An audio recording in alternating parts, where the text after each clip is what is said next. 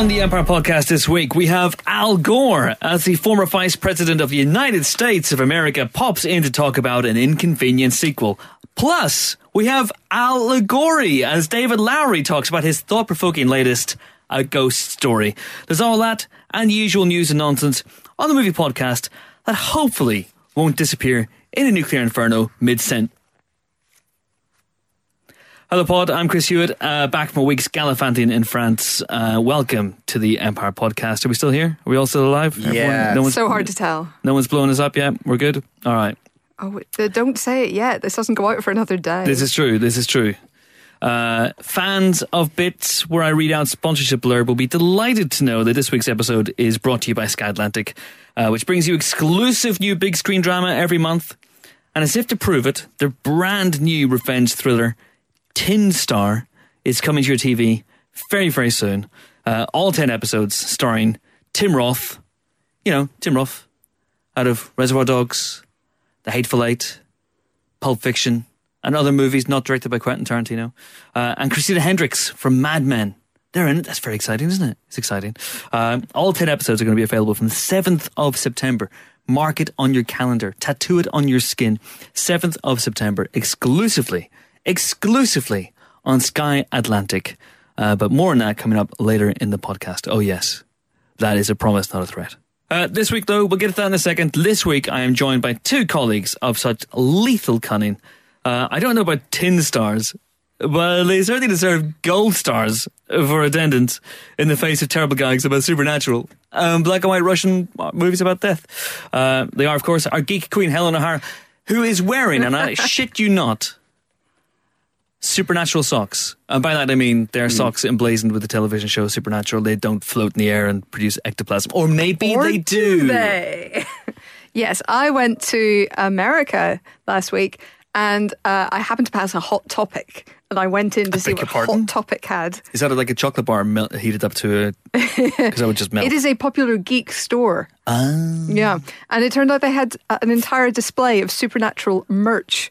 Uh, and I decided not to get the eyeshadow palette, uh, but instead to get some useful socks. That's amazing. So today I'm get, wearing my um, Team Dean socks. Did you get the Sam and Dean uh, shirt? No, you didn't. You know why? Because they never wear any. So there were loads them. of shirts. They don't There were them. loads of shirts. Most of them had no sleeves, but there were loads of them. Are they sleeveless? No, Sam they're and not. No, they're not. They're always wearing shirts, Chris. This Right. is part of their appeal. I like plaid shirts, and they're always wearing plaid shirts. So when they're not wearing shirts, which is always all the time, Oh my gosh. understanding, they're abs. They're abtastic. A lot of abs. Abs. Big abs. Look, there are abs there under the shirt, but you just have to use your imagination. Uh. Okay. See why you like the show. Um, Well, this is a coincidence because I literally What- just ordered a sickle from the art house shop that sells art house Amazing. stuff. Amazing. The Bergman corner of the art house shop. wow. Yeah. Bergman's your favorite superhero, isn't he? Top Bergman. Bergman. Bergman. Certainly is. yeah. Yeah. Give Uh, me 20 minutes, I'll think of another funny one. Bergman's Warehouse. No? Bergman's. Well, Men's Warehouse. Top- Top no. Bergman? Top- I tried Top Bergman, didn't really work. No. Mm, yeah, Okay. Anyway, should we get on with the show? I just, I'm, I'm, there's something to do with Spankmeyer, I'm sure. I just can't think what it is. I haven't had an intro. You get on with the show? I wasn't doing. I did. I. I Oh, well, you've just. I'll tell you. I'll tell you why I wasn't going to the format. I wasn't going to do an intro uh, for either of you this week. Uh, that's because I thought Al Gore was in this very booth just uh, eight hours ago. uh, With talking to James Dyer, you're going to hear the interview very, very soon. Al Gore, I cannot stress enough, the former vice president of the United States, a man who was who came within a hair's breadth of becoming actual president. Uh, was in this booth. He wasn't lost. He was here uh, on purpose, talking about his new movie, and inconvenient sequel. Uh, and he'll be up later on. And it got me thinking. He is possibly the most important person we've had in this podcast. He is, isn't he? He's the most powerful person we've had in this podcast, he right? is, yes. Okay, he clicks his fingers, and you know people just. Well, no. That's my understanding, anyway. Uh, so it got me thinking. I was going to ask you guys a question, which is why I didn't give you Ah. a traditional introduction. If I'd known Helen was wearing supernatural socks, Phil, I would have concocted something hilarious about there being a I don't know a store called Top Bergman or something, and how you're wearing like Werner Herzog boxers, and how they're cold and, and inhuman and Pitiless unfeeling. pants. you know, but uh, I, I didn't know that, so I didn't have time. But I thought I was going to ask you guys who's the most powerful person you've ever met? Meryl Streep. Genuinely, really. The most powerful person I've ever met in terms of Like, have you traditional sorts of metrics of power. like, have you met like a prime minister? Have you met a president? Have you met a vice president? James has met a vice president now. I think that's pretty cool. Uh, yeah, but he's not a vice president anymore, is he? Uh, Well, you're always vice president, aren't you? They still call you vice This- president yeah, Al but Gore. like, they still call you it's President not like Barack you still Obama. you still like step into the Oval Office. You were president of the Babsock, right? so they still call you that, right? When you go back to because that very much is still a going concern. When you go back to Oxbridge with Batgirl, that is offensive. you That know, is offensive. you're there. Wh- Which one were you? Oxford, or Cambridge? Oxford, Jesus, Oxford. Okay. wouldn't be caught dead with those light blue motherfuckers. They did I'm footlights. kidding. They did footlights. Foot, yeah, they do have the footlights. Yeah, What is Oxford? What's Oxford University ever given the world of comedy? um, the other half of Monty Python. Yeah, good point. Thank you. um, But apart from But no, apart no, no. Okay. Have you ever met anyone like properly powerful? Like I met powerful. when when uh, I was a proper journalist. I met David Trimble back when he was the first minister of Northern Ireland, That's and that's pretty good. that's pretty powerful. Yeah. that's pretty good. Uh, my wife, drinking game, has met several prime ministers in the course of her job. Sure. Uh, she also had, in terms of in terms of real power. Um, I'm sure I've said this in the podcast before, but she had the the Spurs manager, uh, former Spurs manager, Andre Fia Villas, Phyllis Boas, in her car, in our car. He was in our car. She gave him a lift to the train station. Can you imagine? That's real power. I wouldn't. I mean, is it? I I mean, wouldn't it say is. he controls the levers of the state. He can make he can make defenses crumble with just a click of his fingers. Uh Um, I am going to think of some probably as soon as we finish recording, but I can't think of any, many now. I met the Spanish ambassador to Ireland once. You know. No, that's terrible. Well, hey. Have you met the Taoiseach? No. Okay. Although my mum went to school with the former president. Wow. Yeah, so that's pretty cool. So uh, we've met famous people, but they're like, you know, the real famous people. But some of them are very aren't powerful and important people. I've been in a room with Steven Spielberg. You've probably met him.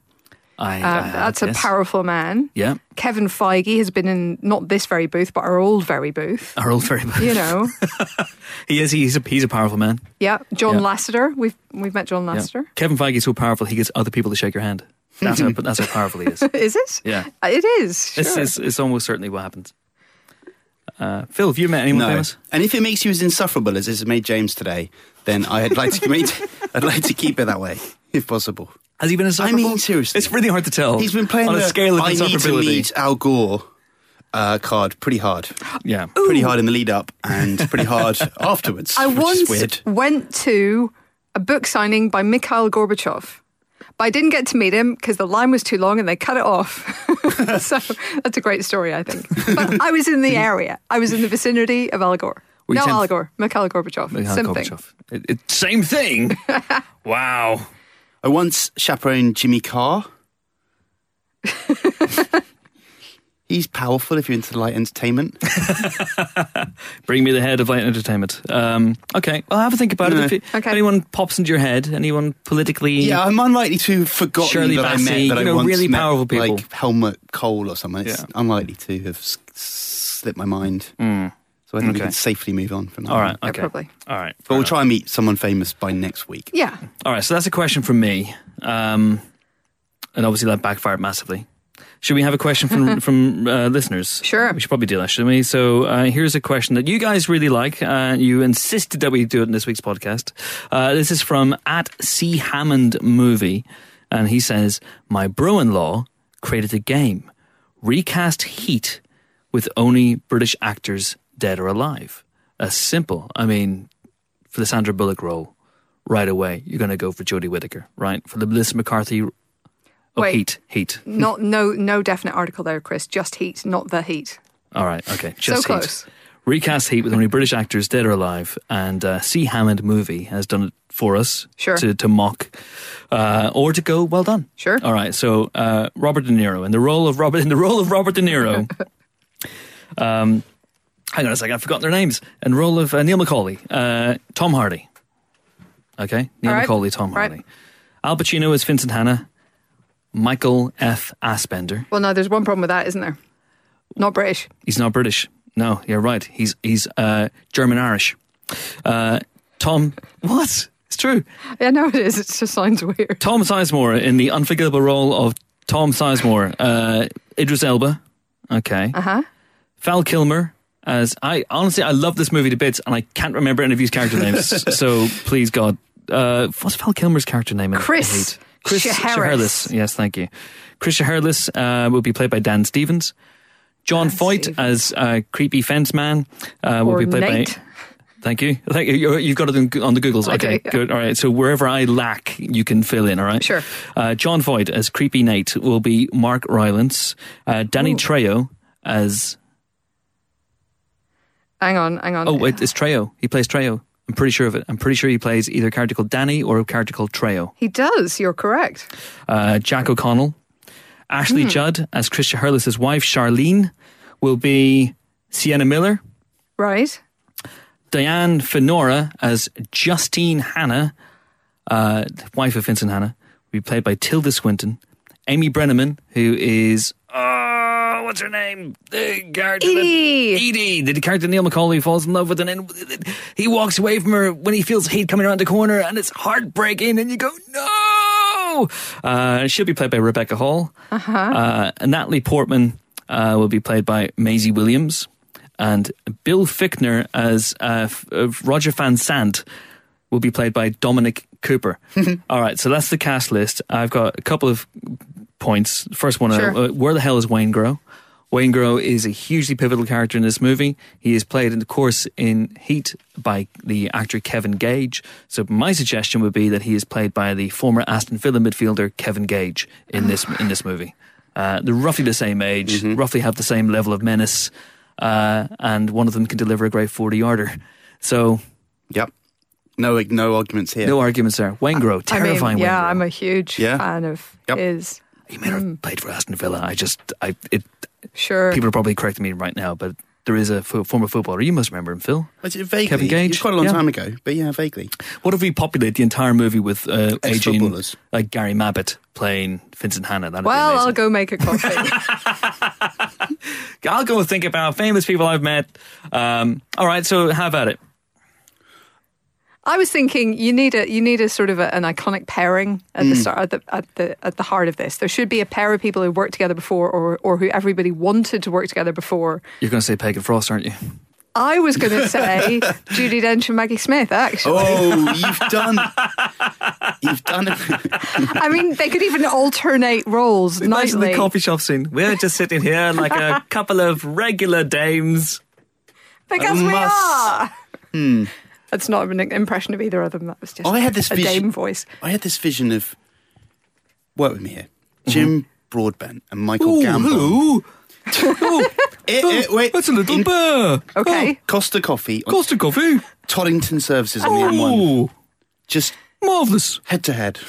And no, no, I think a Cornish tea shop. Right. And they should be they should be talking over scones and tea. All right, so it's Broadbent and who? Uh, Gambon. Gambon. Oh, he's Irish again. This Oh, is true. come on. This is true. This is true. Yeah, well, these are the rules. these are the rules. Only British actors, dead or alive. You know what? I'm gonna I'm gonna take out dead because All right. that's really creepy. Okay. And also, You, then you get into Richard Burton and Yeah. uh, people like that. also they're quite limited in terms of their acting ability once they're dead. Once they're dead. Oh, once they're dead, yeah, you're- that's yeah, fair. I wouldn't. I wouldn't do that. Uh, so you're going to keep it to Brits only. I would say that I have issues with Tom Hardy and Michael Fassbender as as Hanna and McCauley. Uh, they're far too young. Yeah. They're far too young. Stewart McKellen, Oh my god. Ooh. Robert Carlyle, and Ewan McGregor. Not entirely kidding.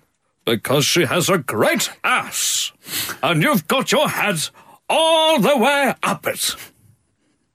I mean, I'm convinced. Ferocious, aren't I? By the time I get to Phoenix, she'll be rising. Carry on. Okay. That's good. I like that. that. That's good. That's a good pairing. Yeah. Are they too old though? Are they too old? Yes, obviously. This is tough. You need people who are like in their Well, that's why I said 50s. Carlyle and McGregor. Carlyle McGregor. Do you think McGregor's too? Is he too young? Well, this is the problem that Danny Boyle had with uh, doing a Trainspotting sequel. He's Right. like, for years, they just looked too well preserved. They looked exactly the same. Yeah. And that's why he kept putting off doing T2 until recently. Right. Yeah. Yeah. Yeah. But now they're vaguely slightly aging. They still look good, don't get me wrong, but like, you know, they're, they're looking more like men and they're at least 40s now. You've got to cast Ray Winstone in this somewhere, haven't you? Oh yeah. the Sizemore just role, legally. presumably. No, he's got to be John Voight Or Danny Trejo. or Danny Trejo. or any of them. Yeah. Apart from maybe Amy, Amy Brenneman. Yeah, he's That not be weird. ideally suited for her, I guess. Um, Why? Why is uh, Big Driss being relegated to Tom Sizemore role?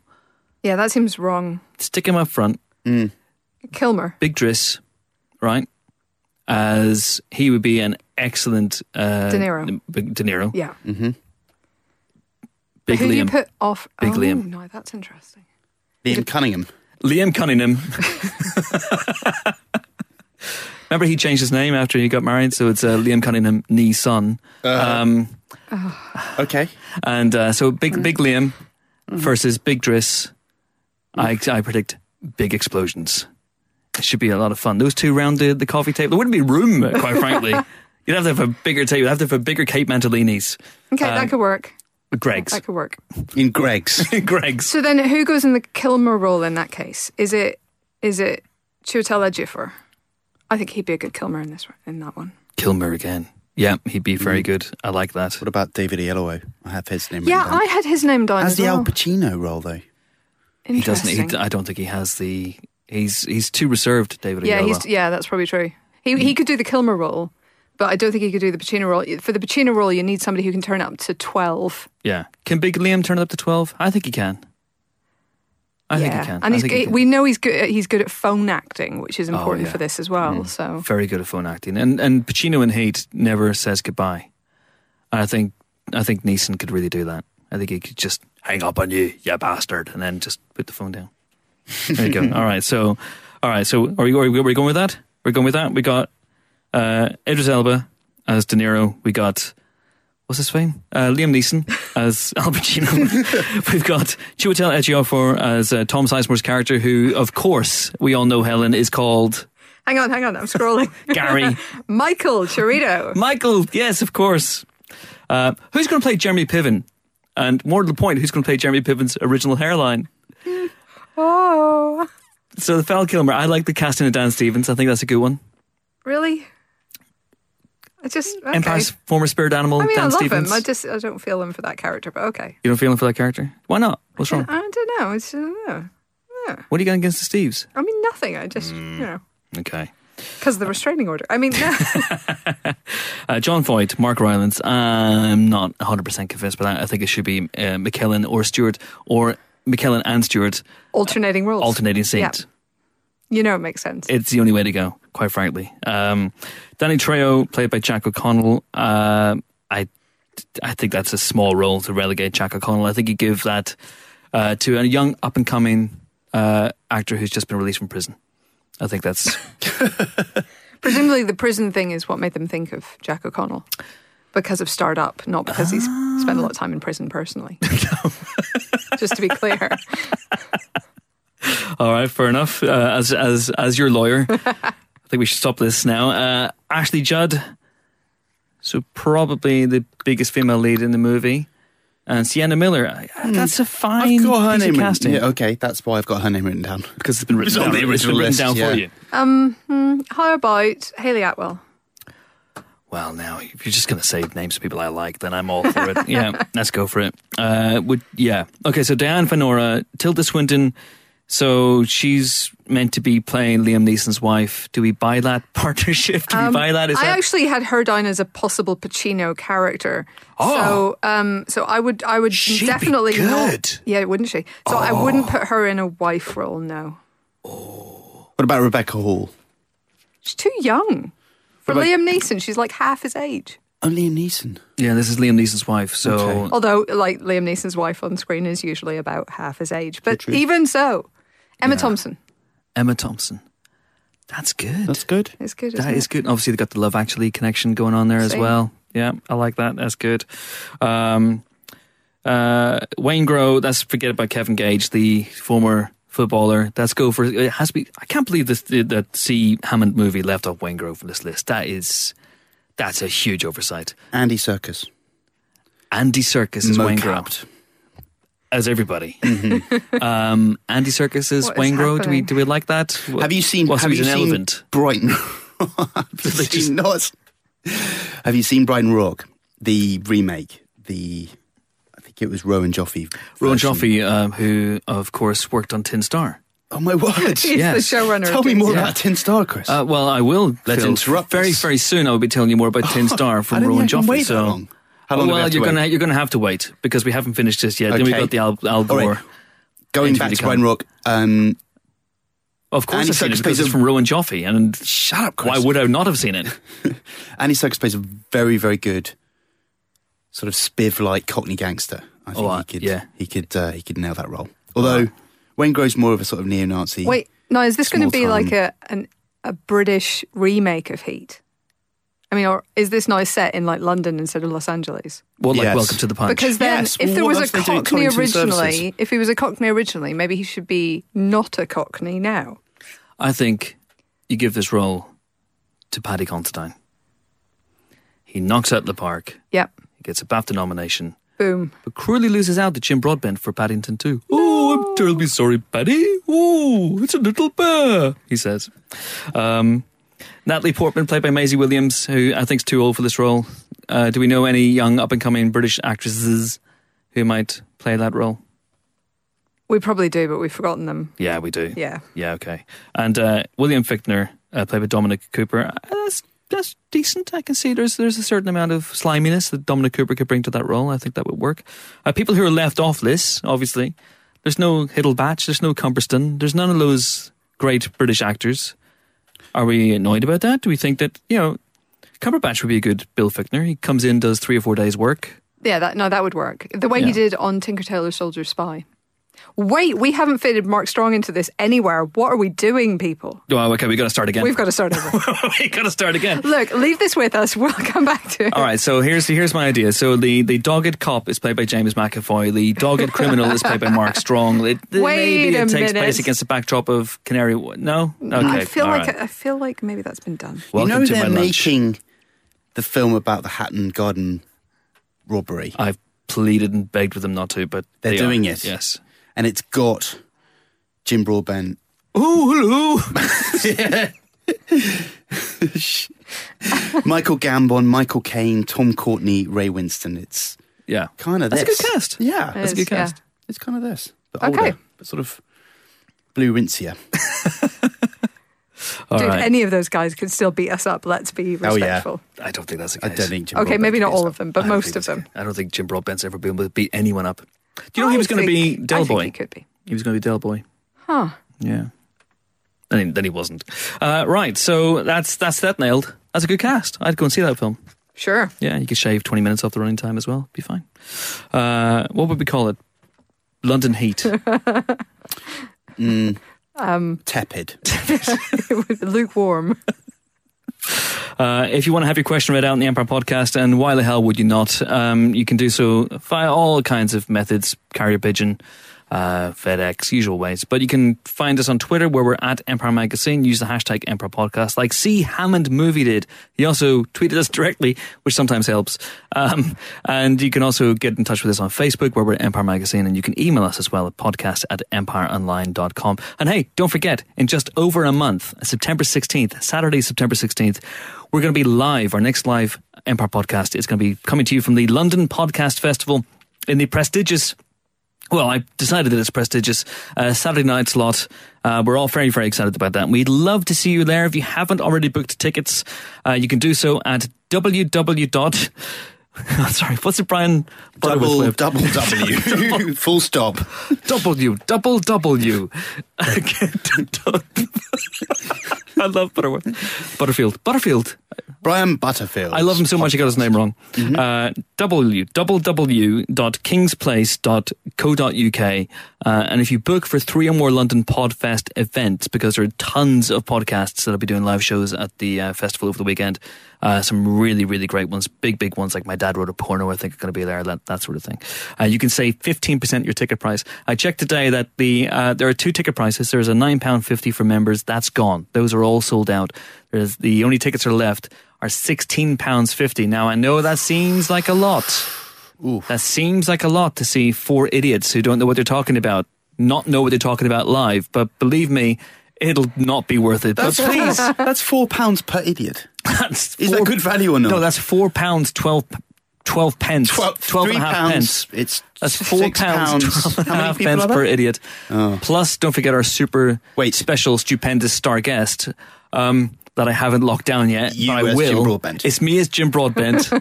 Talking about Tin Star. oh, I love tin stars. Got a little bear. Um, That's worth. s- How much is it? That's, that's, That's- the price is coming down. All the time. We will pay you Who's- sixteen pounds fifty. So anyway, come along, see the podcast, uh, you know, and then it's a Saturday night, and then we'll all go out afterwards. We'll all go back to Phil's. Yep, and back to uh, mine. and get hammered. Helen, As in? is our want. All right, so there we go. Um, the Empire Podcast Live, September 16th at the King's Place in London. Uh, okay, time now for our first guest. Uh, he is not a filmmaker by trade, largely because he was too busy with his day job as, oh, I don't know, the Vice President of the frickin' United States. Um, but when he dipped his toe into the rapidly rising waters of filmmaking with an inconvenient truth a few years ago, Al Gore, for it is he, set out to highlight and tackle the growing crisis, crisis the growing crisis of climate change on this here flat Earth of ours. Um, now he's back with an inconvenient sequel, colon, Truth to Power, which picks up the story and shows how far we've come and how much farther we have to go before we're all turned into smoking fireballs, presumably. Um, so here you go. Very excited about this. Can't actually believe this. This has brought a touch of much needed class to the Empire podcast. Uh, it is the man who was once the, mo- the second most powerful human being on the planet. But enough about James Dyer, because he was talking to Al Gore. Enjoy. Don't encourage him. a very special guest today on the Empire podcast. Uh, it is an Oscar winning filmmaker, the former Vice President of the United States, the winner, I kid you not, of the Nobel Peace Prize, a man whose job is quite literally saving the world. It's Mr. Al Gore. Welcome, sir. Good morning. Thank you. That, now, that Oscar went to Davis Guggenheim, the director of the first movie. I want to give him uh, credit where it's due, but thank you. Good to be here. Absolutely. Now, you uh, gave us a wake up call uh, 11 years ago with an inconvenient truth, a rather stark warning about the dangers of, uh, of global warming, and you're back now with an inconvenient sequel, Truth to Power. Um, I went into this film, I guess, expecting a kind of slightly downbeat, you know, Mad Max is now a, uh, a, a, a sort of documentary, you know, bleak vision of how we're all going to die, but it's actually quite an optimistic film in many Yes. ways. Um, that was quite surprising. Did you think when you made an inconvenient truth that this is where we'd be at this point in time? Well, I didn't know for sure. I had hoped we would make progress. And if you uh, take an overview of the decade since the first movie, there are really two big changes in the last decade. The first is that the climate related extreme weather events are unfortunately far more common and more destructive. You just had yesterday a week's worth, a month's worth of rain in one day. In my country, the cities of New Orleans and Miami were flooded by these rain bombs last week. Uh, every night on the TV news is like a nature hike through the book of Revelation. But the second big change in the last decade has been that the solutions are here now. Uh, Ten years ago, they were visible on the horizon, but you had to have the technology experts assure you they'll eventually get here. But now they're here, and they're still coming down rapidly in cost, and we're we're beginning to make some real progress. Where does the UK stand, sort of among the countries that are doing things for to combat this? Well, it's a mixed bag. Uh, it looks as if uh, the UK is going to be challenged to, to meet the commitments it's made under the Paris Agreement because some policy changes have been put off. Uh, I don't want to meddle in your politics here in the UK. We have our own hands full in the Yeah. in the U.S., but Uh, the UK actually gets more electricity from wind than from coal now, and as the price of both wind and solar continues to drop, and as electric vehicles become much more affordable, mm. and as other changes uh, are introduced, I think our ability to solve this crisis is going to get better, and, and perhaps that will make it easier for the UK and other countries to meet the commitments. What was interesting, I mean, you mentioned wind power in the UK. I think uh, what your documentary does more than anything, I think, is educate people. And certainly I was very much under the impression, as I think a lot of people are, that in some way renewable energy sources were less efficient and perhaps not up to the task of taking over from traditional energy production. And obviously, according to the film, that's not the case at all. It is not the case. It was the case, but uh, luckily, solar and wind and other technologies have turned out to respond to both research and development and the scaling uh, of production with much lower uh, costs. Mm. The world gets more energy from the sun in one hour than the entire global economy uses for an entire year. So, as we increase the fraction of that we can harvest and use uh, productively, affordably, then the solutions uh, are definitely now available. Do you think that's in some ways the biggest battle? It's it's awareness, it's changing people's perceptions because there seems to be so much disinformation about this. I think intentionally in a lot of places. Yes, of course, the carbon polluters have used the same techniques pioneered by the tobacco companies years ago when the scientific consensus linking cigarettes to lung cancer and other diseases was disputed by those profiting from mm-hmm. killing people with cigarettes. Uh, and they hired actors and dressed them up as doctors and put them in front of cameras to falsely reassure people that uh, the science was wrong. And 100 million people died unnecessarily as a result. The carbon polluters have used the same approach, hired the same PR agents in many cases, and are performing in a very uh, unethical, immoral way. And they've intentionally tried to inject false doubts to slow down the solutions. But a new participant in the debate has showed up, Mother Nature, uh, and she's more persuasive than any of us.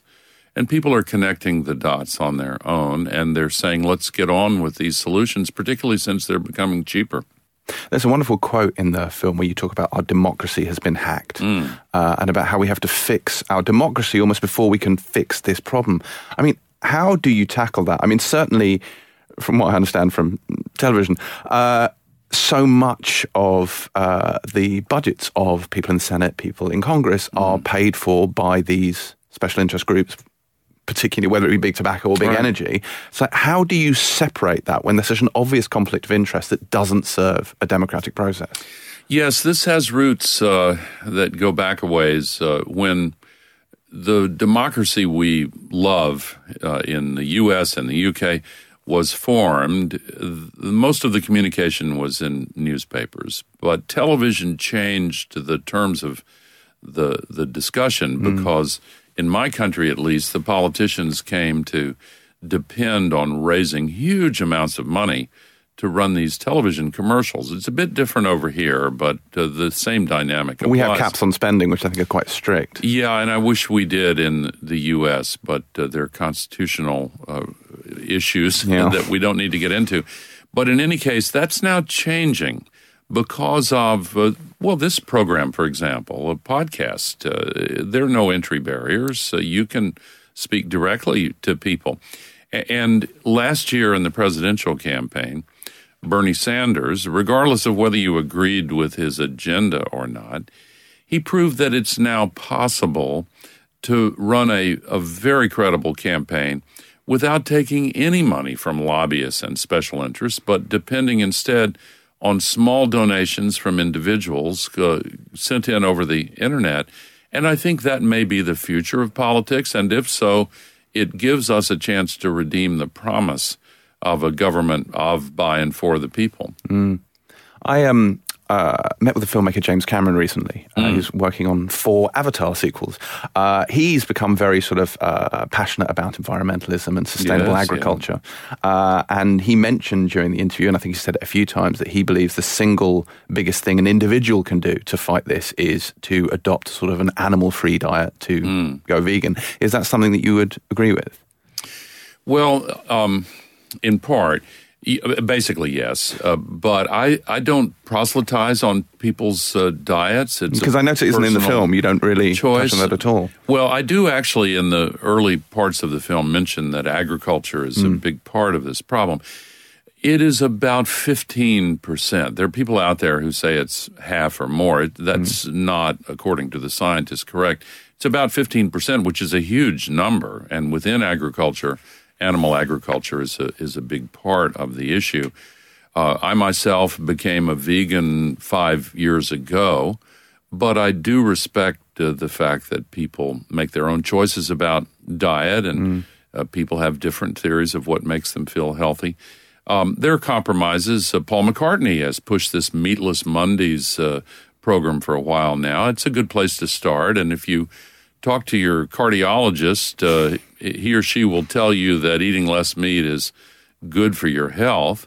I started uh, becoming a vegan just to see what it was like for 30 days, but then I felt better. So I, I, I've continued it. it. It is one of the things that contributes to this crisis animal agriculture. So on an individual basis, because I, I mean, I think I think a lot of people say, is what can one person do? Does it really matter if I cycle my bike to work? Uh, and obviously, if everyone thought that way, nothing would ever get done. But on an, on an individual basis, what do you think are the important things a person can do to, to help with this? Well, first of all, learn about it. Knowledge is power, and it gives you the confidence to win the conversations on climate. Uh, And social revolutions are often won, first of all, in the conversations in a society, and only then will the laws change. And a good way to learn about it is by going to see this movie. It will be in 340 theaters for a special screening this Friday night. Tickets are still available. Uh, and then it will open broadly in the UK a week from Friday. But once you learn about it and you help to win the conversations, then use your vote and use your abilities as a citizen to influence the candidates and the office holders. Individual changes do matter, but as important as it is to change the light bulbs and windows, etc., it's more important to change the laws uh, and the policies. W- we have a lot of good people trapped in bad systems, and when uh, there is a carbon base for the entire energy system. And uh, in the world as a whole, we still use carbon energy for 80% of all the world's energy. That's changing, uh, fortunately. But we need to change the, the laws and policies.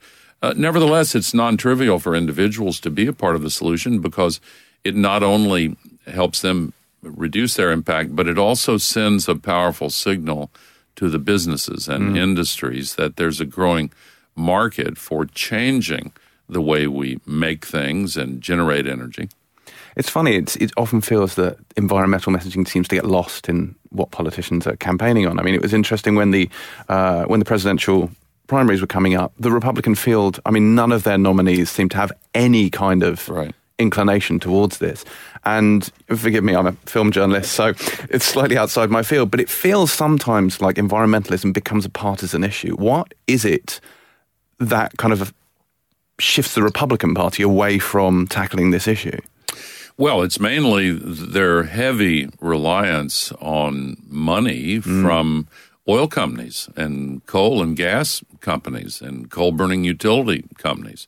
They've devoted an enormous amount of money to trying to bend the politicians to their will. Uh, and they've also financed uh, some of these uh, populist authoritarian political movements that uh, frighten the politicians that they're going to uh, face uh, well financed opponents who will do whatever the polluters want them to do. Yeah. But, but you, you know, there's a, there's a well known law of physics that we all heard about in school that goes like this for every action, there's an equal and opposite reaction. And what we've seen with the actions of Donald Trump uh, is an enormous reaction with an upsurge of climate activism that's unprecedented. Uh, the people are uh, speaking out uh, and they are taking control of this dialogue and this issue, and I'm I'm very encouraged by that. I mean, it, it, it's difficult with, I mean, Trump in particular, the fact that, I mean, didn't he tweeted that he thought uh, climate change was invented by the Chinese to make American industry uncompetitive? It's like, that's not really helping the issue, is it? well, it's a, it's a distraction that uh, makes it harder to uh, solve the crisis. But I think people are seeing through that, that kind of nonsense. Mm. Do you, I mean, obviously we don't want to draw into mud throwing about Trump, but I mean, when you see things like that, and uh, and the fact that he appointed Scott Pruitt as head of the Environmental Protection Agency, there's a there's a minute where you must think the world has gone mad. Well, I've been at this for 40 years, so it's not the first setback I've encountered. And uh, overall, there has been progress towards solutions. The Paris Agreement a year and a half ago was a truly historic breakthrough. Yeah. And even though Donald Trump said he wants to take the U.S. out of that agreement, he can't legally do so until the day after the next presidential election. And uh, the governors of our largest states and hundreds of mayors and business leaders have stepped forward to say we're still in the Paris Agreement. And it looks now as if the U.S will meet its commitments regardless of Donald Trump. Mm. And individual states seem to have taken it upon themselves to ignore him, which is a- absolutely helpful. Uh, California, our largest state, yeah. Uh, if it were a country, it would be the fifth largest economy in the world. New York State, uh, also one of our largest. Uh, you combine New York and California, they would be the third largest economy. And there are many other states that have said we're, we're moving forward without Donald Trump. Mm. Did you and, think? And sorry. many cities, I'm sorry to interrupt you, many cities have now taken the initiative to switch over to 100% renewable energy. And one of them in the movie is the most conservative Republican city in Texas, as they describe themselves. Yeah. Uh, and in the heart of oil country, they have switched to 100% solar and wind. Their bills have gone down, their air is cleaner, and it's kind of a side benefit that they're helping to save the future of humanity. But but still, and that was very impressive. You appeal to the bottom line, and suddenly you get a lot more support. Yeah, yeah, that money talks. It matters. Absolutely. Now, you forgive me. We are obviously a primarily a film publication and mm. a TV publication. Uh, this has been unusually political for us, so I will steer it slightly back to our heartland briefly, if I may. Uh, I'm a long-standing fan of The West Wing, which was in no small part based on the administration you were a part of. Yes. Uh, and I know that they came up to Washington and met you. I just wondered what you thought of that show and also the fact that people seem to be now taking solace in that as a kind of alternate reality. yeah, yeah. Um, lots, yes. Well, I loved that show, of course. Uh, and it's interesting, isn't it, that there are so many dramas and comedies now based on uh, the White House life House of Cards is yeah. very dark, and Veep is very funny, uh, and there there are quite a number of others. Uh, but uh, I think The West Wing really did capture the kind of uh, dilemmas that people who are genuinely committed to trying to solve problems go through. I, I thought it was very well done. Yeah. Uh, Tim Matheson obviously plays Vice uh, President John Hoynes in that, who's slightly antagonistic in there. Were you? How did you feel about the portrayal of the Vice President in the show? Well, it's an interesting job, and I was privileged to have it for eight years. Yeah. But uh, I enjoyed politics, but I'm I feel fortunate to have found ways to try to promote uh, good changes outside of the political system you know, it's uh, you can't get better really than saving the world. I think you've kind of, in terms of career progression, you've kind of peaked when that's your uh, when, when that's your job. Well, there are a lot of people who are out there doing good work, and I, I get inspired by the millions of climate activists at the grassroots level who mm. are the real leaders of this movement. Fantastic. Well, uh, everyone go out and see uh, an inconvenient sequel, Truth to Power, which is out next week. Uh, Vice President Al Gore, thank you very much for joining us. Well, thank you for having me. I've I've enjoyed it a lot. Thank you. Thank you. And that was it. That was Al Gore. Um, commercial begins. Because as you've already heard on the podcast, we have teamed up here. The Empire Podcast has teamed up with Sky Atlantic for this week's podcast. Uh, they're about to release their brand new thriller, Tin Star with the binge watch guarantee. This guaranteed binge watch. All 10 episodes, 10, count them, 10, that's more than 9, less than 11, will be available at once on the 7th of September. They will also air weekly if you don't if you can't handle your binge. They'll also air weekly on Sky Atlantic, which is your Monday evening, every Monday evening for the next 10 weeks, sorted. And if you don't know what you uh, can expect from Tin Star, it's a Sky original drama set in the beautiful landscapes of the Rocky Mountains in Canada. Uh, Tim Roth, Tim Roth plays the main character, Jim Worth. Uh, he is an expat cop. He comes to the town of Little Big Bear uh, as the new sheriff, ready to clean up the town, and he is targeted by a gang who plan on assassinating him. But their attempts fail, and they accidentally shoot and murder someone very close to Jim. Uh, and Tin Star then explores and follows Jim as he deals with guilt and obsessing on uncovering who's responsible and ultimately taking revenge. Uh, so it's a story full of vengeance, it's got crime, it's got conspiracy theories. Uh, is Jim's violent past as an undercover cop in Britain catching up with him? Who hired the assassins to take him down? What's the local oil company run by Christina Hendricks got to do with it? What's love got to do with it? Uh, behind the series, of course, as we discussed, none other than Rowan Joffe, uh, who's best known for writing 28 Weeks Later, The American, directed the Brighton Rock remake that I, I deeply love. Uh, and he's he's put together an incredible ensemble cast, led, of course, by Tim Roth as Jim and uh, Mad Men's Christina Hendricks. Uh, so, once again, all 10 episodes available from 7th of September, only, of course, on Sky Atlantic. You're going to be hearing more about Tin Star in the coming weeks. We'll be exploring the series in depth over the next few weeks in the podcast. Uh, for example, next week, we'll be hearing this person Hello. talking about her experiences on set. Helen, what Yeah. can we expect? Give us a little test, just a little teaser of, of, of what we can expect from your, your behind the scenes experiences on Tin Star. There was a building and it was on fire. Oh my God. Come on. There we go. It's exciting, isn't it? It is. It's exciting. So more Tin Star coming What next your week um, from Helen. Promotional activities? I, listen, dude, I, I, I, I'm excited about it. I listen to other podcasts and I Yeah. get, I get excited Yeah. about how excited people get about the promotional activities. And I thought it's been a while since someone sponsored the podcast. And if it ever happened again, I wanted to get as excited as those people get Why- excited. why- and also, so. if somebody keeps sponsoring us, then Yeah. they'll probably stop threatening to, you know, make us actually me. do work instead. Yeah. So So This is all good stuff then. we, uh, you know, we me just a welcome, we welcome, we welcome people on the podcast. Remember Mr. Plough? When Homer Simpson Yes. advertises Mr. Plough. That name again, it's Mr. Plough. Oh, Just a faint sort of sense memory of that. but I loved it. So weird. I loved the enthusiasm. I can't wait to see the show. Are you doing Danny Boyle? That, love sound, it, I that love sounded, it. that sounded for Can't wait. second like you were doing Danny Boyle. tin, I love stars. I love mountains. If there's one thing I absolutely love, it's tins and stars. Great, great. I don't mind your Danny Boyle impression when it's outside of my own immediate personal space. but when it's somewhere near my epidermis, I'm, I'm somewhat more uncomfortable. Okay, well, that's it. The commercial has ended. The commercial Okay. has ended. The regular Empire podcast has resumed. Okay, here we go. Straight into movie news. Yes. Um, what a week it's been. Well, it hasn't really. There hasn't been that much news, has there? I mean, I've been away. No, I was basically spent the week halfway up a mountain, so I'm, I'm a bit hazy. But I do know that the Coen brothers, uh, their Western TV series, is indeed, as pretty much everybody predicted, including us, going to Netflix.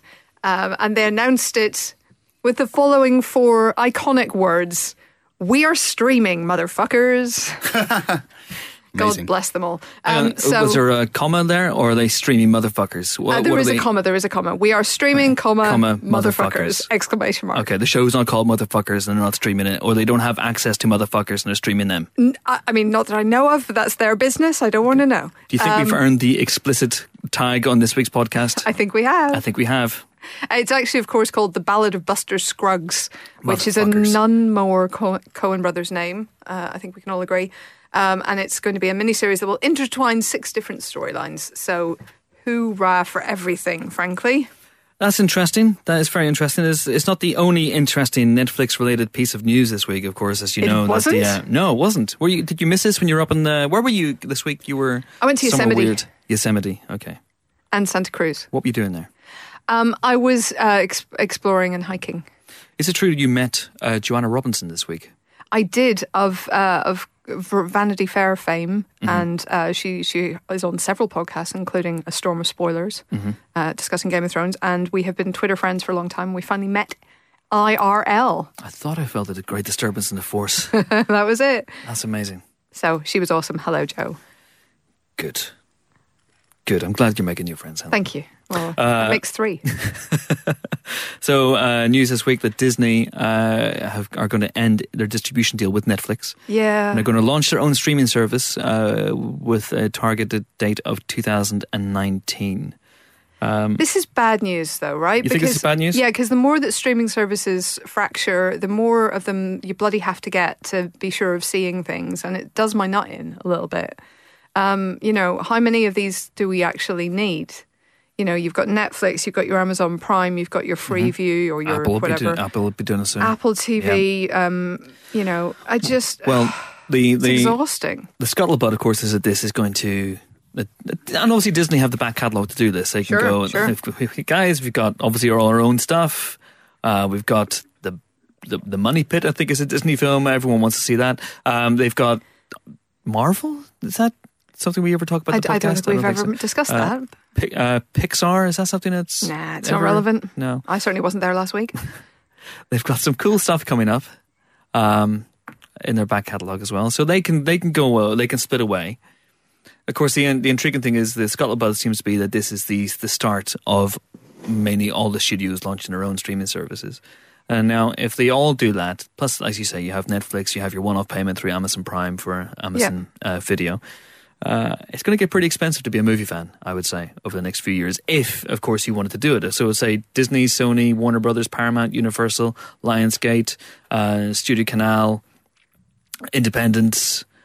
Uh, that's eight alone, plus Netflix, plus Amazon Prime, plus if Apple start doing something as if well. Hulu come here, I mean, Hulu you come know, here. What about- If somebody creates a place you can go and rent the things just for a small fee, and you can. I feel like this is when home. Uber started basically invented the bus. Did you see that story?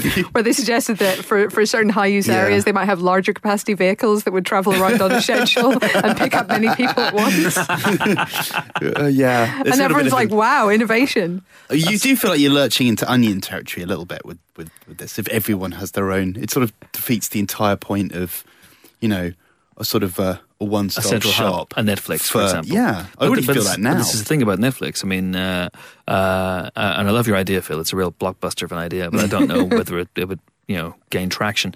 But the thing about Netflix is, is maybe why they are ramping up their original programming, their original content. Yeah. I mean, this week they announced that they're bringing David Letterman back on the on the on the small screen as well, which is hugely exciting. He's going to be doing six bespoke one hour chat shows slash lifestyle things and you know obviously the man is richer than god so he doesn't have to do anything he doesn't want to do. So Yeah. i'm really excited about that. Um, amazon are delving into i think sports as well that uh, recently they've won the rights to, i think to screen uh, i think it's the australian open. I think it's going to be on amazon. Correct me if i'm wrong uh, which i frequently am. But it's intriguing. I, sp- I was at a Netflix thing a year and a half ago, and I spoke to Ted Sarandos and Reed Hastings, um, who is Reed Hastings is the CEO of Netflix, and Ted Sarandos is the uh, chief operating Content officer. I think he's a content officer of, of Yeah. Netflix. And he's the guy who basically works with all the, the people, uh, all the, the, the filmmakers and talent. And he said that you know. Will they, I asked, will they ever allow download? No, they won't. And they said, well, okay. And they obviously they did soon after. Uh, I also said, well, you ever see a day when you go into sports and when you start doing and you know chat shows and quiz shows and just start presenting regular programming? And they said no. But I wonder if the landscape is shifting slightly and whether they may need to up not just films but TV and all, all sorts hmm. of other original programming Get to into try. and- original sports. yeah, get They original, make yeah. up sports. Quidditch. Why not? Why not? They've got the money to. There is to a make Quidditch, international Quidditch league. Why not? so, That's just you know. people running around, isn't it? Well, it is, but that's funnier. Ted Sarandos can make people fly. I've seen it. I've seen it happen. It's amazing. Is that what happened to you when you were speaking to him? He just Yeah. flung you across the room. Pretty much with Airborne. his mighty mind mm. powers. And then he had away. then he had his minions shake my hand Guess for him, away. and then off he went into the night. It does feel like um, it's an evolving entity, Netflix, for one thing. Like things are changing, they're starting to cancel shows. Um, maybe Imagine being a Netflix show that got cancelled. You feel like the last person that's not got picked Yeah, for a it's football not- team. it's not good, is it? I mean, oh, come on. that's How such- did I not get a second series? Well, come on. You give everything a second series. Did you watch Bloodline? I got a second series. It's got a third series. I know it did, but then it ended, and that seemed like a reasonable place for it to end. Well, it hasn't ended yet. It's ending. I know. Trust me. Have you been in the future, Phil? Yes. Helen's been to Yosemite. I've been to France. Have you been to the future? Yes, I have. Okay. Have you ever been to you? I don't know. We'll see. I mean, it, uh, the the way from a Netflix point of view is that obviously it's carved a bit of a reputation as being somewhere that filmmakers can go and do risky things. You know, make Yeah. a series knowing there'll be a second series and just throw shit against the wall and see what sticks. But that may change, and if it does, then maybe they'll start to lose a bit of their USP. But certainly losing the whole Disney back catalogue. Yeah. I don't really know how it works across Netflix and Amazon Prime and the other streaming sites at the moment. Are they are there Disney? No, Amazon Prime at the moment. I mean, this is only UK. Um, obviously, our, our experience is isn't conf- is confined to the UK, so I don't know how this works in the states. But Amazon Prime clearly have some sort of deal with Warner. Uh, so if you go on Amazon Prime, there's loads and loads of Warner Brothers movies, and there's constantly streaming. There's some really interesting stuff. Very few films. In fact, I don't think any films really cross across the two services. Um, so already you kind of feel it. You have, and there's Sky as well, of course. Mm. Yeah, know, Sky, I, you know, which I have as well, and they all have different things, and they all have different TV shows, and Like Tin Star. like Tin Star. so you know, it's it's it's going to be interesting to see. Is there a, is there a breaking point? What are they going to call it Disney? Just quickly. I imagine they're going to call it Disney. Come on, they've got to be some form of Disney uh, streaming. Pluto Vision or something. It's got to be. It's not a Mickey Mouse operation, Phil. These guys will Oh, God. these guys will put a lot of thought into this. More than we have. Uh, but I wonder if Disney are in the acquisitions business if they're looking for I don't know a podcast. I'm sure if they are, they probably won't buy us. Why? Have you listened to this one? no. I don't want to. I don't want to. Okay. Hey, so there was Good also one. news this week Yeah. Is it Jim about. Broadbent related by chance? God, no. Let's keep away from that. Um, how about the fact that Deadpool director Tim Miller is on to direct, apparently, Neuromancer? Thank God you're here. Yeah, the William Gibson novel, the cyberpunk, the original cyberpunk Yes. sort of blockbuster, Yes. if you will. Um, I'll be honest, I've read it because everyone's like, oh my God, it's the original cy- cyberpunk blockbuster. Yeah. And I was a bit like, eh. Okay, this is good because uh, the reason I said thank God you're here, apart from obviously, just I'm glad to see you, Helen. Thanks. I'm glad Thanks, to see Chris. you. Yeah. Didn't Um, get bitten by a rattlesnake or a grizzly bear. Winning. It is is winning. Uh, is that I thought you might have read that book, which I haven't. I have, I have, but it, it didn't particularly stick in my head. It's about a, a junkie and a hacker called Case, who um, who has his nervous system sabotaged and can't get into cy- cyberspace, and he's offered a cure by uh, very dodgy types, um, but he has to go on a secret mission in order to get the cure. So um, there's there's really cool ideas in it. Um, and uh, it's a, he's a little bit. William Gibson always makes me think a little bit of Philip K. Dick in that they have all of these amazing ideas, but sometimes the story that is actually attached to them isn't that brilliant. And and for me anyway, that was my impression of uh, Neuromancer. But I'm sure, as with Philip K. Dick, the, the the raw material is there for somebody to make a great film out of it, and it's been talked about on and off for years and years and years. So it'd be nice if it actually finally happened because it could look super cool. Okay. That's interesting. Very, very good. Uh, Riz Ahmed is apparently in talks to star in Venom. Yes, as a beloved Marvel character. Is that it? Who does who who? No one knows. I mean, Presumably Riz Ahmed knows. well, I mean, yeah, but one would hope. Otherwise, you know, the talks would be really kind of va- vague and formless. Um, I wonder yeah, if it might be uh, J. Jonah Jameson. Huh? that would seem like spectacularly weird casting to me. What? I mean- why? Explain yourself. Um, what was the, the phrasing? The, the, the Marvel character? Uh, the phrasing? popular Marvel comics character. Popular Marvel Comics character.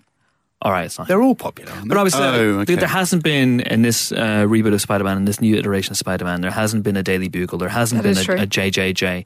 It's tricky to kind of have that ye olde newspaper editor operating in this world, in this day and age.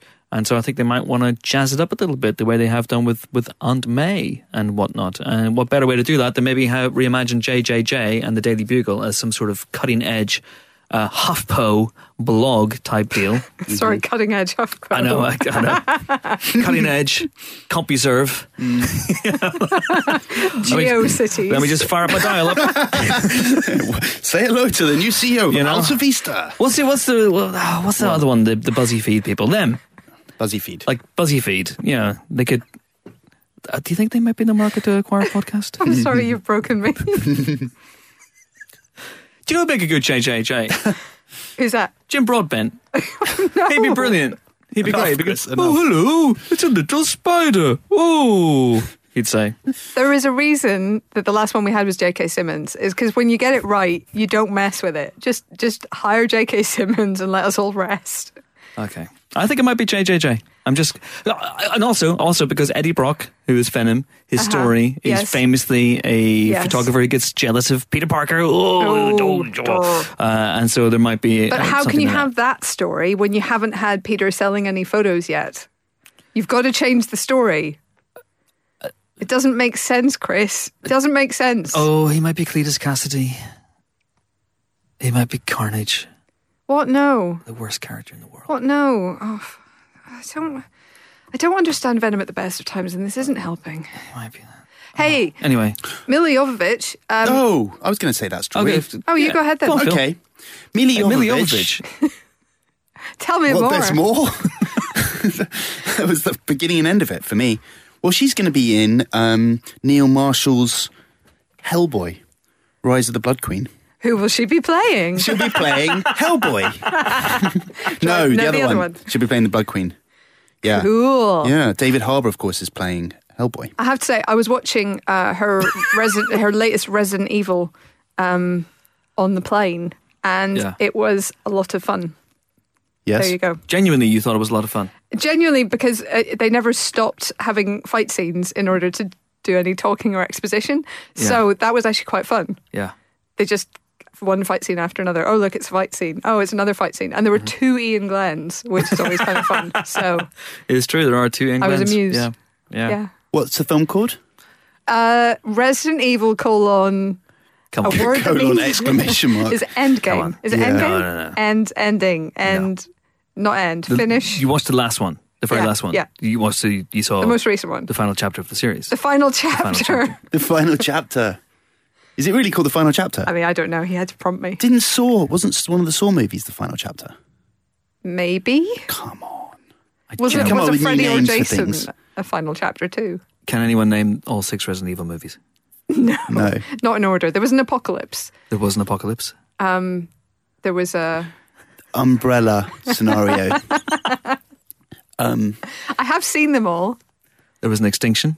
Oh, there was. Uh, was there something beginning with retribution? Retribution A and an afterlife. afterlife. Now put those together in order. was there a Requiem?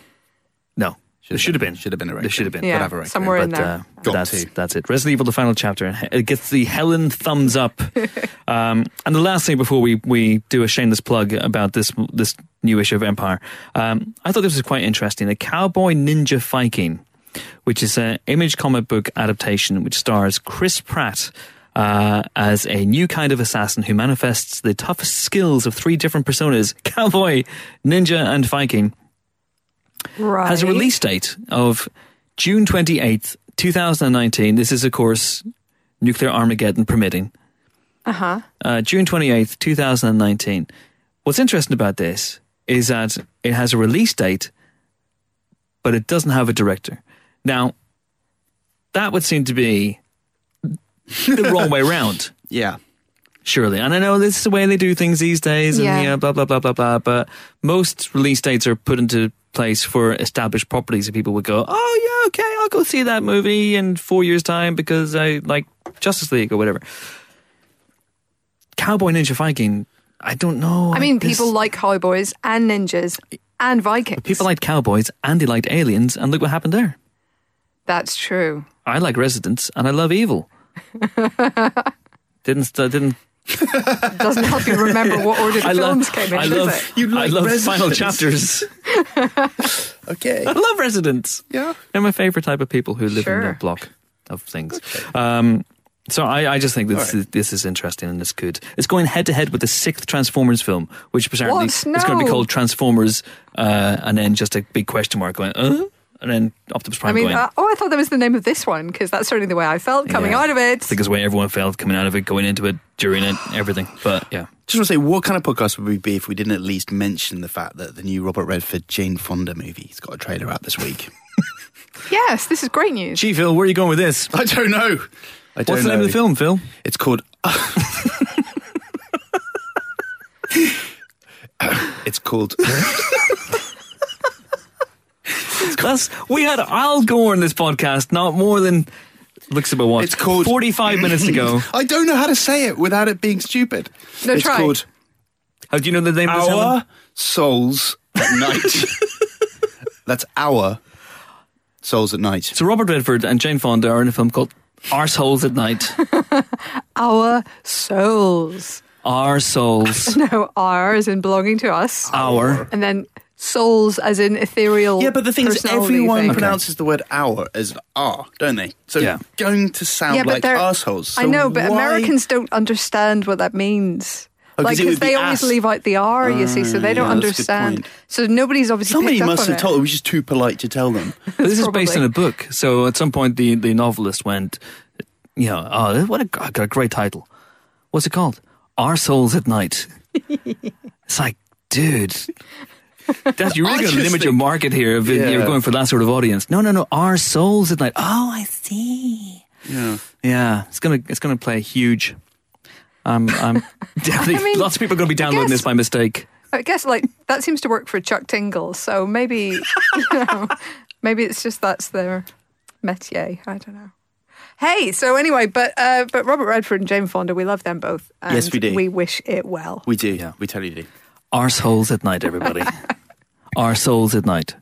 So new issue of Empires out, and it's Hurrah! it's massively exciting. I'm excited. Yeah. Um, Hulk is on the cover Oh, No, because he Thor stars is in on the Hulk cover. Ragnarok. No, Thor is on the cover because he stars in Thor Ragnarok. Oh. wait, that's a different cover to me. What? What?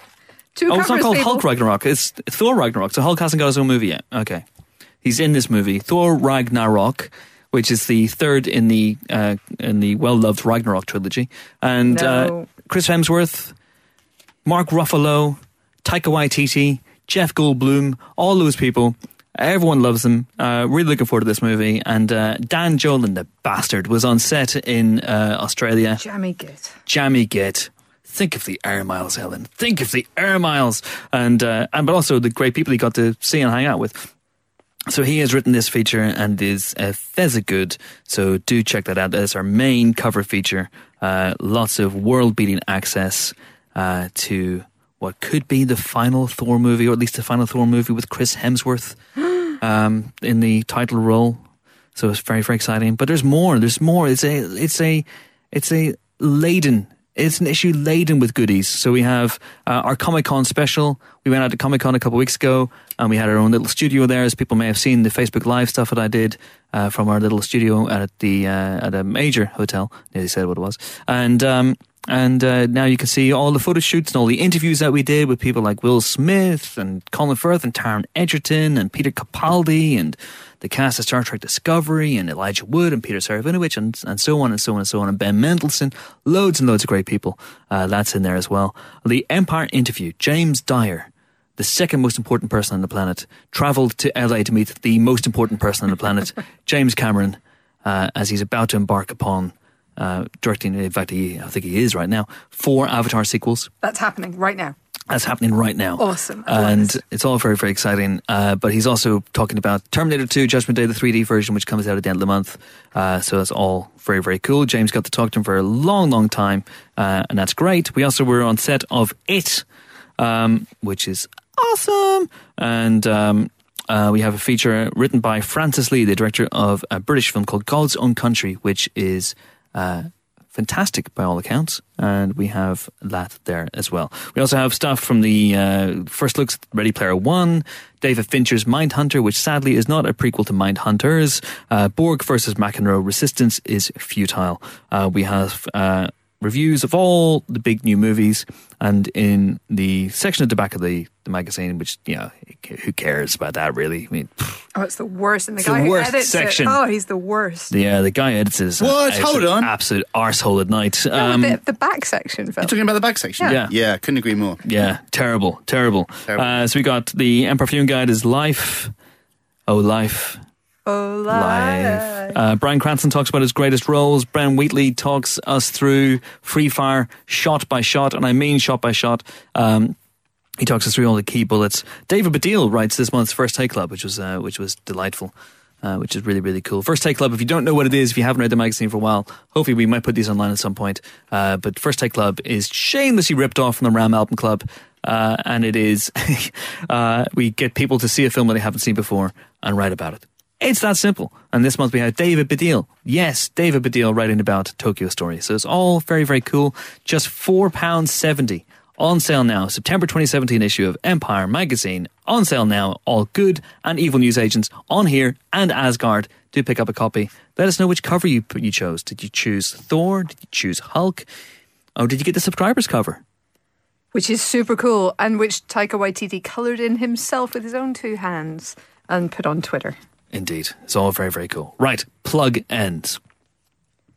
Time for second guest. Time for second guest. Uh, our second guest this week is one of America's most intriguing directors. He was last on the podcast a few years ago with Ain't Them Body Saints, where he worked with Casey Affleck and Rooney Mara, and he liked the experience so much that he wanted to work with them again, only this time with one of them wearing a sheet over their head. That's roughly the premise of a ghost story in which Affleck's ghost haunts his house for what could be eternity. Uh, I spoke to Lowery earlier this year when he came to London about a great many things, from pies to Pete's Dragon, and the pros and cons of getting an Oscar winning actor to wear a sheet over his head for pretty much an entire movie. That's the stuff you're going to hear the thing you're not going to hear, I hope, is the coughing fit that I had that derailed the interview for a good three minutes and features a lot of coughing, a lot of apologising for me, and David Lowery just sitting there watching this unfold and kind of going, mm, "What's happening here? I could make it to the door, but I, think I might not make it quickly enough. Um, I'm still recovering, and I'm going to hold that back from you guys. Uh, so here it is. Enjoy this interview with David Lowery. We're delighted to be joined on the Empire podcast by the writer and director of A Ghost Story, David Lowery. How are you, sir? I'm doing well. Thanks for having me. Oh, thanks for being here. Uh, I have to say, David, you are something of a dark horse because I don't even remember, but the last time I spoke to you, we were on Skype for Pete's Dragon. I you do were remember, you were yes. doing you were scoring it in Abbey Road. Yeah. Uh, and I asked you what you were doing next, and you said you were doing Old Man and the Gun with Robert Redford. Yep. At no point did this movie come up in conversation. Uh, at what point did the ghost story happen for you? It was it was definitely underway at this at that point, but Okay. I wasn't talking about it Okay. because I wasn't sure if it would work. So I didn't want anyone to be able to Ah. hold me to it later on down the road if I buried it. But it was definitely uh, in the works at that point, and I think as soon as I got back from London, I flew to Dallas to do some test shoots, and then back to LA to to finish doing the sound mix. Wow. the entire process of finishing Pete's Dragon was it consisted of me, you know, working in LA during the week and then often flying back to Texas on the weekends to sort of put the pieces in motion for a ghost story so that we'd be able to start shooting it in June as soon as Pete's Dragon was done. Okay. And indeed, we started shooting it two days after we finished on June 12th, so almost exactly a year ago. And uh, at that point, Old Man the Gun was supposed to shoot in September or October. So I was operating under the assumption that I had a very limited window in which Uh-huh. to make a ghost story. But as these things do, that movie pushed all the way up until earlier this year, and uh, I would have had plenty of time to pre- to do prep on this movie in a traditional fashion. But uh, but it's probably a good thing that I didn't, because if I had thought it over too much or put too much force forethought into it, it probably would have turned out differently, and, and maybe I wouldn't have even made it at all because I would have gotten scared. That's fascinating because it is such a deliberate piece of work. It is such a. It's, it seems to me to be calculated. The pacing is so deliberate, uh, and there are scenes in this that have have haunted me and stayed with me ever since I saw it over a week ago now. Um, there's one scene in particular that I, I, I just I'm fascinated by. Uh, it's the scene where Rooney Mara breaks down in grief and she eats a pie, and it's in, in it's in one shot, and it's extraordinary. How long did can you talk about the conception of that shot, where it came from, and holding your nerve as a director?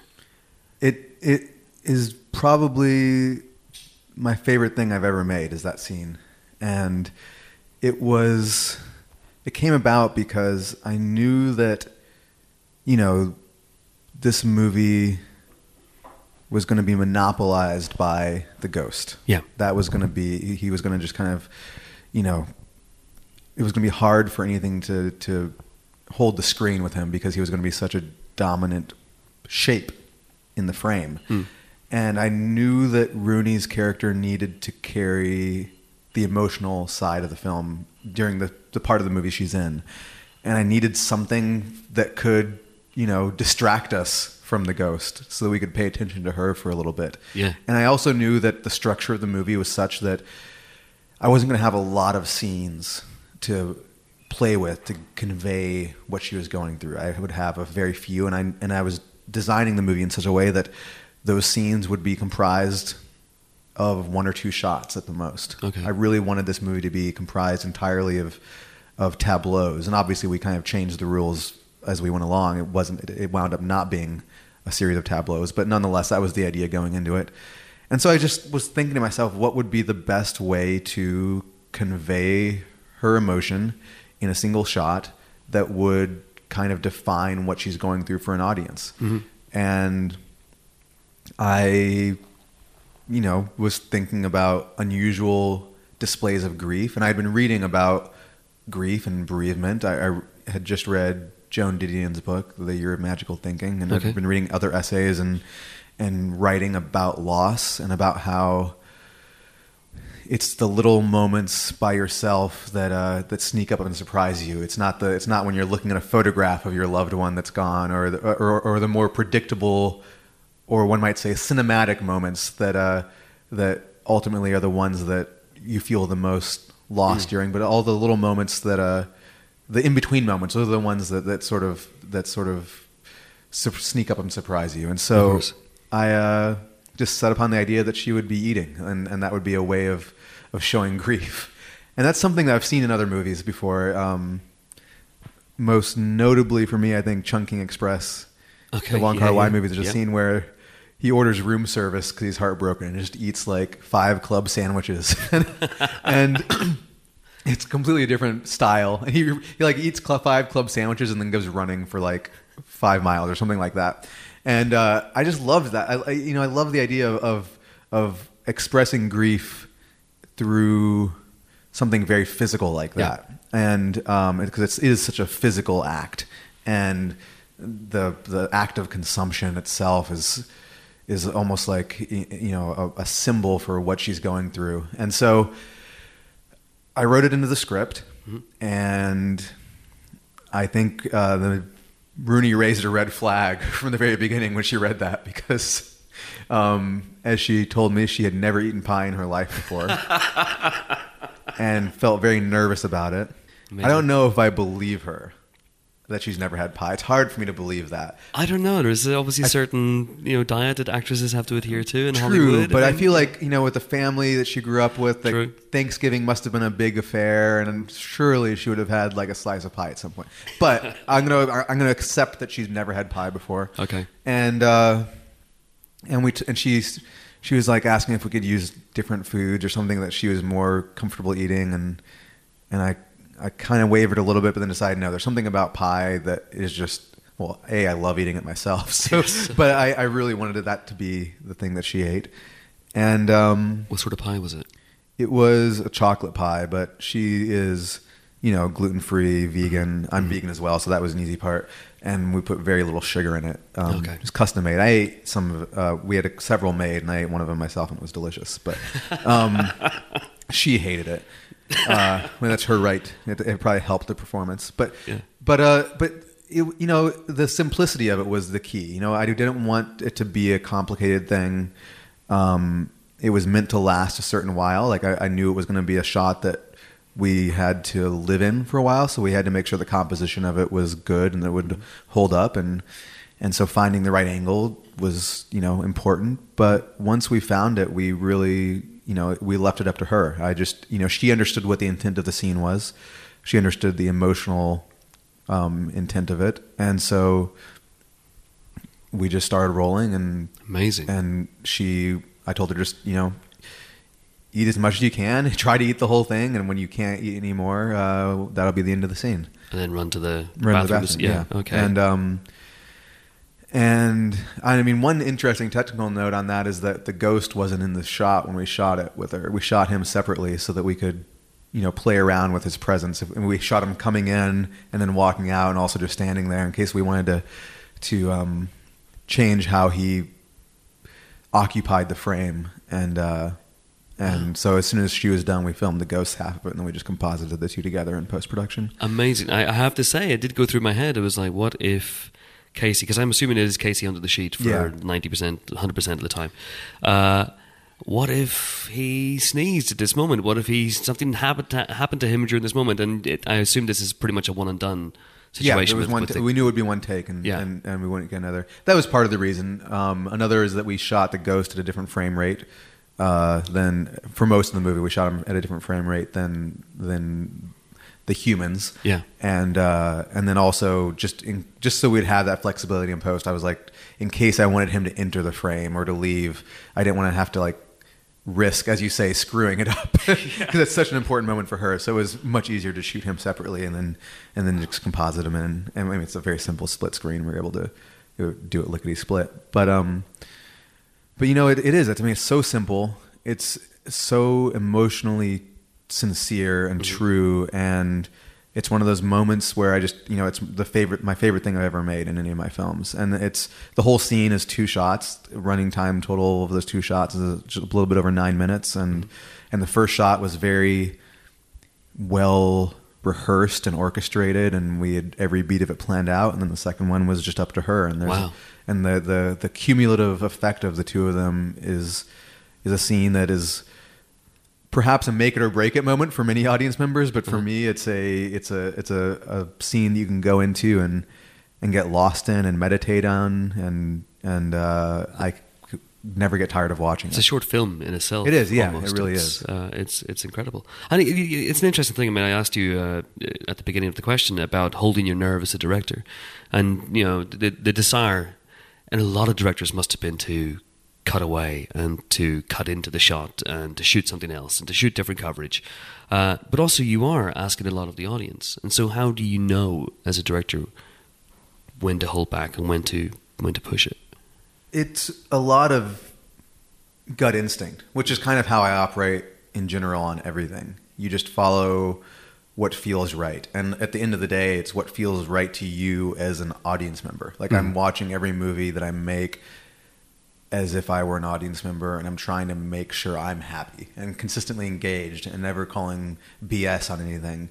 And um and so that's the the standard I hold myself to is just as a fan of movies, as a moviegoer, would this satisfy me? Would this please me? Would this engage me or provoke me? And and I beyond that, I just kind of go through it intuitively. And for me, I love holding on something like that. So I have zero instinct to cut in for a close up on a scene like that, or to to get coverage on a scene like that. But then there are other scenes, like um, there's a, a sequence of Casey and Rooney arguing that is scattered throughout the movie. We shot that all as one big scene. And my initial thought with that scene was that it would be a big, wide, stately tableau, and we shot 12 takes of that. It's a 10 minute conversation. And then I just really wanted to get close up, so we kept moving the camera closer and closer, and and uh, and and that scene ended with the you know the moment where Rooney's listening to the song with the headphones on, and, and that needed to be a 50 mil lens right in her face, Yes. and and uh, and so again, I was just operating on instinct. I was like uh, something you know, part of it is just Rooney. When you have a, a camera and Rooney Mara in the same room, you want to just get that camera as close to her as you can but uh, but yeah, you just you just sort of do what feels right, and you know, I, I shot list things sometimes, but um, I never stick to them because when you're in the moment on the set, you know, the movie sort of is speaking to you, and as long as it feels true and feels right, you know, you're in the right zone, and you always know when something doesn't feel right, and and and being able to recognize that is tricky, and sometimes it causes a lot of problems um, because you don't have a solution. But it's important to be able to just know that you know something's not right, something's inaccurate, something's untruthful, and, and you need to stop and figure out how to fix that. Uh, so a lot of this movie seems to have been driven on on instinct as well. Is that fair to say? I mean, just the, the, the general approach to the movie. It is. I mean, it was all written, and if you were read the, to read the screenplay, all 34 pages of it, it would be it would be remarkably close to the finished film. But at the same time, the process of making it and editing it and and pushing it through to the final stages was very instinctive. So in in the script, you know, the scene where she eats the pie was in there, and it was mm-hmm. you know it mentioned very literally. Like she sits down and eats the entire pie, and then gets up and runs to the restroom, and that's all it said.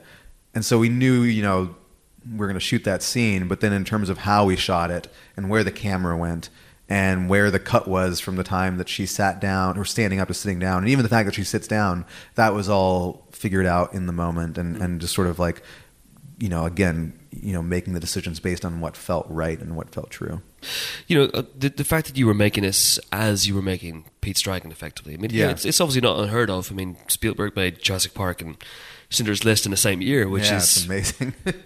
still boggles my mind. The, the, the conversation and the Godfather too. Like, how do you make both of those movies in one year? Like that one. That one really freaks me out. Precisely, Godfather conversation, Godfather Two. I mean, that is just that's Yeah. that's crazy. That's a crazy uh, run. But uh, but it, it's obviously not unheard of. But so and, but it's it's obviously tempting to look at the fact that this is a much smaller movie, and you were going from a bigger movie with, with Disney and Pete's Dragon as uh, uh, so. A Ghost Story is not a reaction necessarily to the experience you were having shooting a big movie. No, I mean it's very easy to look at it with the one for me, one for them mentality. Yeah, yeah, yeah. And that's reductive to both films. I feel, although I understand it. Like on on the surface, it's it makes sense, but um, but it was more just you know I felt I had the idea for a ghost story and and hmm.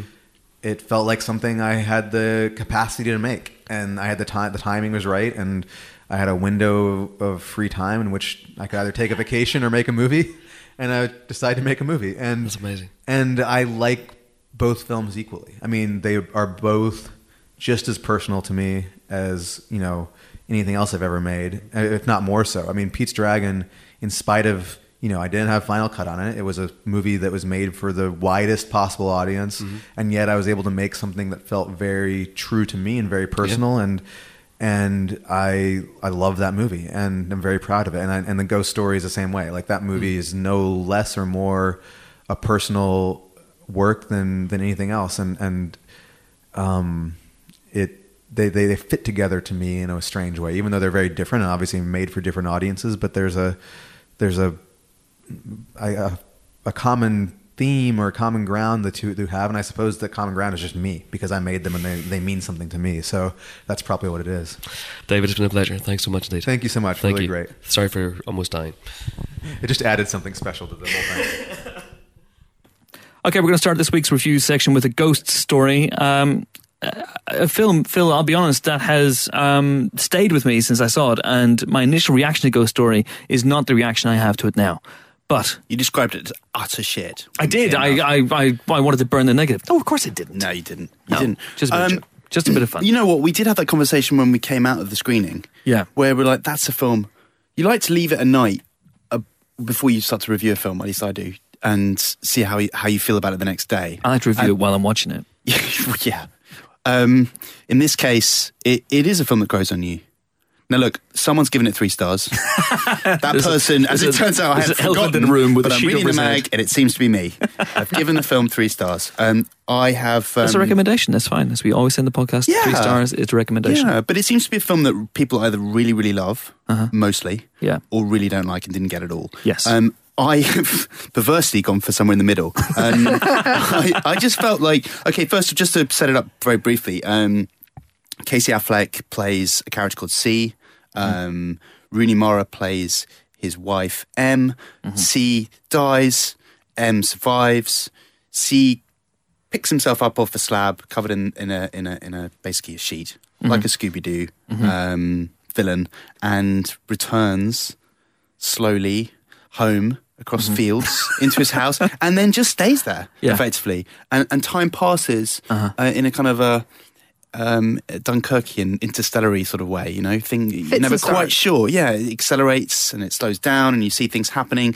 And he plays silent witness to first of all his wife's grief then her moving on and then life moving on and then the planet moving on and then everything kind of Well, you know, surprising you. Yeah. i don't want to give too No, much of away in course terms of how it all plays out but um, it, it, it is glacially slow at times. Not always but It's- at times. It yeah. doesn't explain anything and it doesn't have any interest in showing you car crashes or showing you whiz bang wallop narrative Or a- things. any or real anything of real yeah. If you want something to grip hold of this film is very much all kind of like smooth surfaces and it, it's hard sometimes to get traction on it. But if you approach it as a as a beautiful piece of art, and it did remind me of you know sometimes you go to an art gallery and you you watch an art installation unfolding, and it felt like that almost more than it felt like a feature film at times. But I think David Lowery, you know, he's got to be congratulated for coming up with something that just on paper sounds absolutely nuts, and it it does work. You know, we've given it three stars. I think a lot of people love it a lot more than that. A lot of people really really moved by it, and I think that there are times in your life when this film will probably break you because it is it does have real soul, um, but it won't be to everyone's taste. No, that's, Um, that's for sure. It really won't. And and I would just say, you know, think about, you know, have a think about kind of the sort of experience you want from going to the cinema. Before you tackle this one, there'll be a time there'll be people that will love it, and there'll be other people who'll find it very very frustrating. Um, I glibly described it as being like Terrence Malick's Rentaghost, um, but, uh, which is very glib. And is, I, I, no, you know, but it's not untrue. but uh, did, do you, you know what I mean? Did you feel that? Did you? How did you? David how- Lowery in the interview described Yeah. his Beetlejuice as directed by Apichat Thong whereas ethical. He's is So- better, obviously. Yeah. Yeah. I mean- okay. And he didn't like. I mean, there's an amazing story because he didn't tell anyone he was making it. No. You know, he was so kind of wary and worried about it, um, that he just didn't. He just didn't tell anyone that it was happening. So it wasn't really on our radar until quite soon before it appeared on the sort of festival circuit. But um, people have really warmed to it. Um, Nicola Richards, who we I follow follows me on Twitter, we've been chatting, and she she told me how much it moved her, affected affected her. I didn't get quite the same sort of gut punch response to it emotionally, but Yeah. um, there's there, there's certainly lots of food for thought in this movie. Yeah. I think there might. I, I think you're right. There's probably times in my life I might like it more than I did. I'm I'm currently kind of in the negative camp on it. I can appreciate it, but I didn't in any way connect with it. Um, yeah, maybe not everyone's supposed to connect with this film. Yeah. all the time. Maybe. I don't know that I connected with it. I, I'll, I'll be honest. When I saw it for the first time, there, it's a really challenging watch. It's very slow, as Phil said. It's very glacially paced. It, the compositions are very, very careful. There is a scene, as we talked about. I think I, I, I don't know whether it was included because the interview with David Lowery is quite long, so I don't know how much was cut out. But if, in case you didn't hear it, there is a scene in which Rooney Mara post uh, uh, death of her husband. Yeah. that's not a spoiler.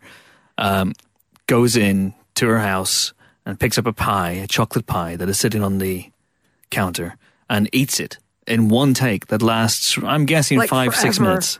Uh, it's one shot, one take, uh, and it's on that level, it's a really challenging sit. And there are moments you're thinking, okay, this is this is a director maybe trying to push it as as fast as far as he possibly can. Apparently, she'd never had pie before, She'd never had pie before. which is just weird in itself. Well, there you go. Anyway, But uh, so there are moments in this film that, will- that will test your patience and it will test you to the limit. And but I'll be honest, it is a film that I've rarely been able to get out of my head since I saw it, and this is months ago. I think we saw how when did we see it? May.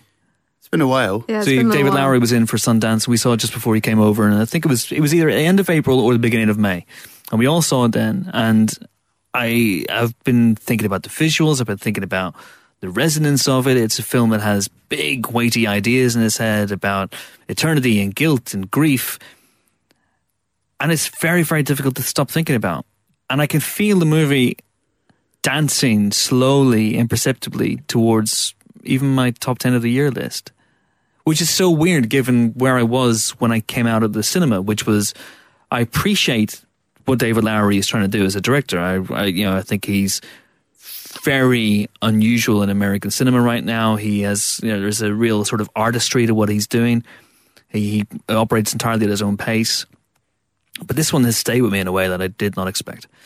But hey, It does. It plants. This film does plant a seed. it does. No question. And it does do things differently from other films, which is great.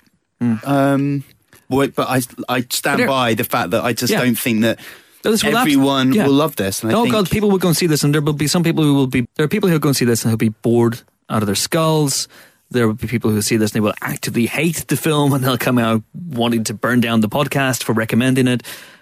But there will also be people who will go and I think will connect with it, and I don't know whether they will connect emotionally with it because weirdly enough, I didn't necessarily connect emotionally with it because you don't get to know the characters enough. I would say for that to happen, but I think you get to connect intellectually with it uh, on some level, and you maybe also get to connect with it weirdly enough spiritually on, with it on a, on a different level as well. It does ask big questions about you know life and what happens after life and all that sort of stuff, and you can see as also as well little moments, grace notes of humor, little grace notes of what it could have been had he gone down the horror route.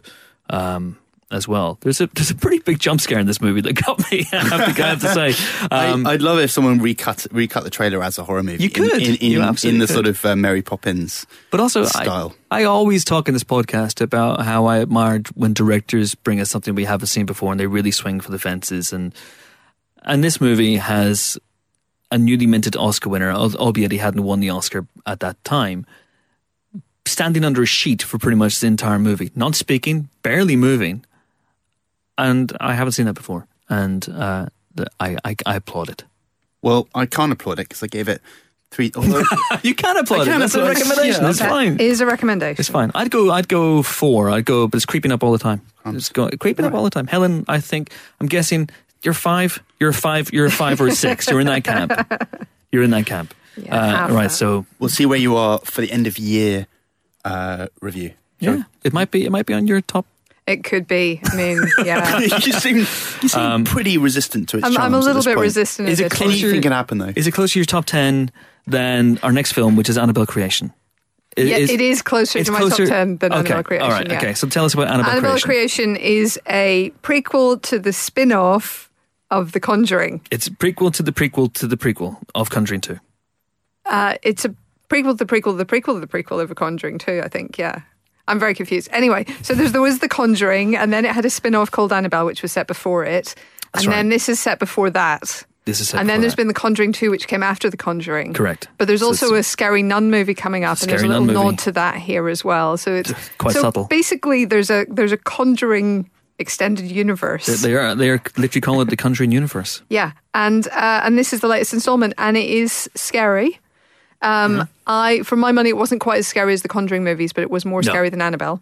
Yes. Um, and this is set in the sort of 30s, 40s initially. Yeah. Um, uh, a, a husband and wife, uh, Mm-hmm. an improbably prosperous doll maker who makes like horrible looking dolls, but somehow has a really nice house. But someone Anyway, has to buy these horrible looking dolls, right? I mean, apparently people are gagging for my them. sister had loads growing up Well, okay, so your sister before the dark was, thing happened. was holding out for these scary looking dolls, which were made by Anthony LaPaglia uh, and his wife Miranda Otto. And then tragedy strikes their family. then 12 years later, they decide to open their house Uh-huh. to small vulnerable children from the local orphanage. Um, In accompanied- hindsight, accompanied by a lovely nun, A just to make nun. it clear that not all nuns are scary and evil. no. There was also lovely nuns. Yes. So this lovely nun and her and her small vulnerable female charges. My lovely, lovely, lovely nun. That's not quite it, but Okay. close. Yeah. Um, they all come to live in this house.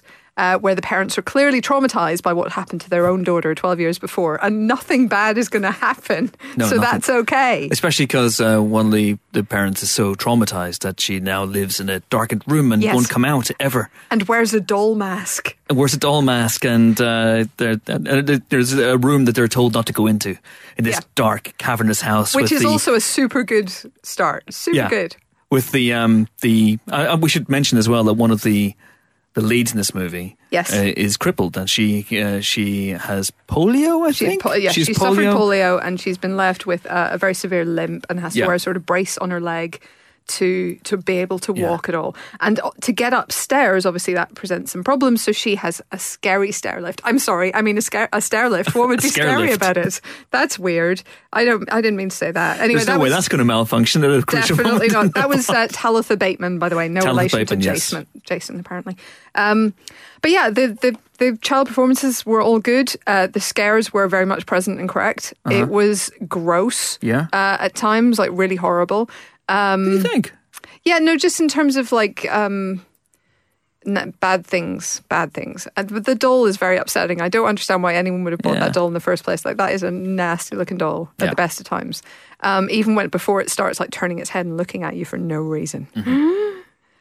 yeah But yeah, it's very much in the vein of those films. So it's less about overall numbers of deaths and more about just creeping horror the whole way through.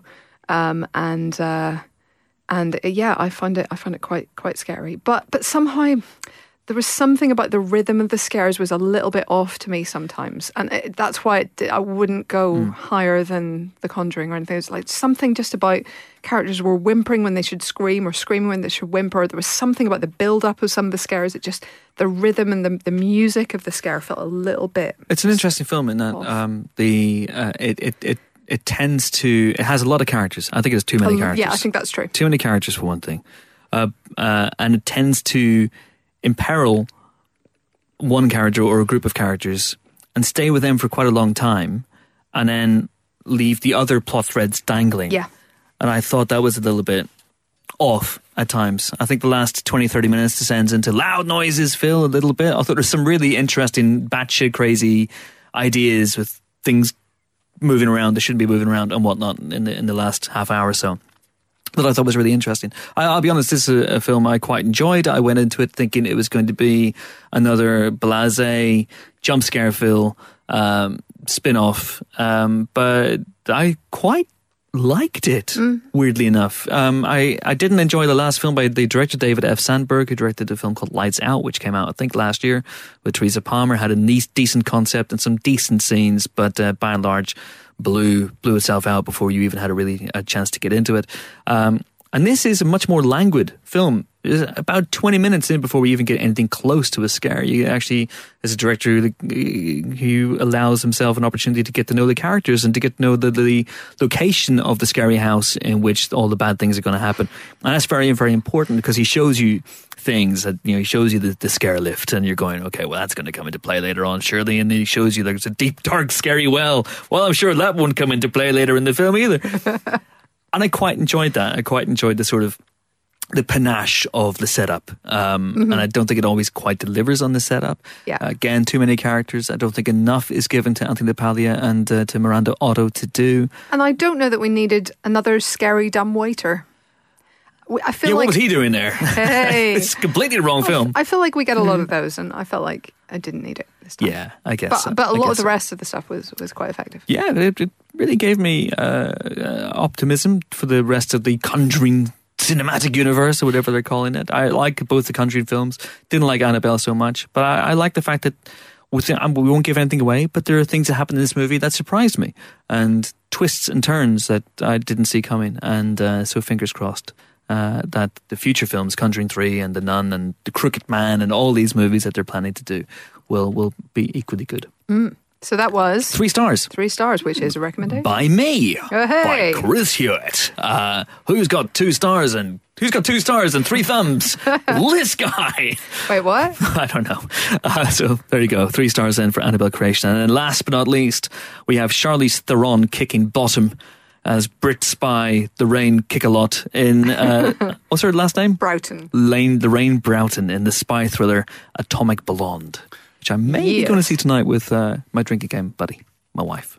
Ah, 'cause She really wants to see it. it's very cool. It is very cool. Literally and figuratively, because it's winter. It is winter. Winter has come in Berlin 1989. Can I ask you a question before we get into the review? Sure. Did you understand any of it? I'll be honest, I think there's at least like 40% too much plot.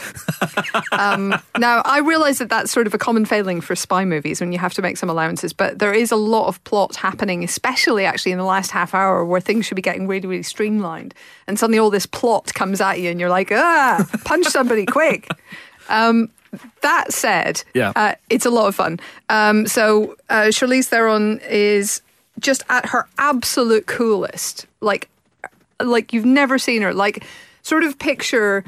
Think it um, was cool, a monster. No, picture Imper- Imperator Furiosa, uh-huh. right? Crossed with her like model persona from the Dior ads, right? That's kind of what we're talking about here. So she could absolutely kill you. Mm-hmm. But she still looks more amazing than any human being you've ever seen in your life. It's sort of it's in that that realm, right? Um, and uh, so she's sent to Berlin because somebody has stolen a list of double agents. Okay, and th- this, is good so far. I, I missed all of this. No, okay, I'm kidding. I got, I got that. Uh, I mean, bit. it's basically that's basically Skyfall, right? Mission Uh, Impossible as well. yeah, it's a- been it's going a on knock a lot. list. It's, a knock yeah, list. it's a knock Yeah. list. Uh, so she has to go and try and get this list back. But it doesn't really matter. Uh, she has the spectacularly dodgy, like obviously untrustworthy James McAvoy is David Percival, who's the station chief. He's supposed to help her. He's totally not gonna. Um, and she has various sort of foreign agents to contend with. There's obviously KGB, there's Stasi, and there is Sofia Boutella as a French agent in it for some reason as well. And that'll become clear. Um, so yeah, there's a lot going on plot wise, and it doesn't really matter. You shouldn't really go looking for plot. You should go looking for incredible fight scenes. This is obviously directed by David Leitch, who's the other guy who did John Wick. He didn't do John Wick 2, he went off and did this instead. and- Yes. but he has brought the same commitment to just kicking ass with him and and really impressively so. And I think what's what's really good about this as well is that um, a lot of the time when there are women fighting lots of men in in movies like this, people go, "Oh, it's impossible. It's not realistic that she could beat them."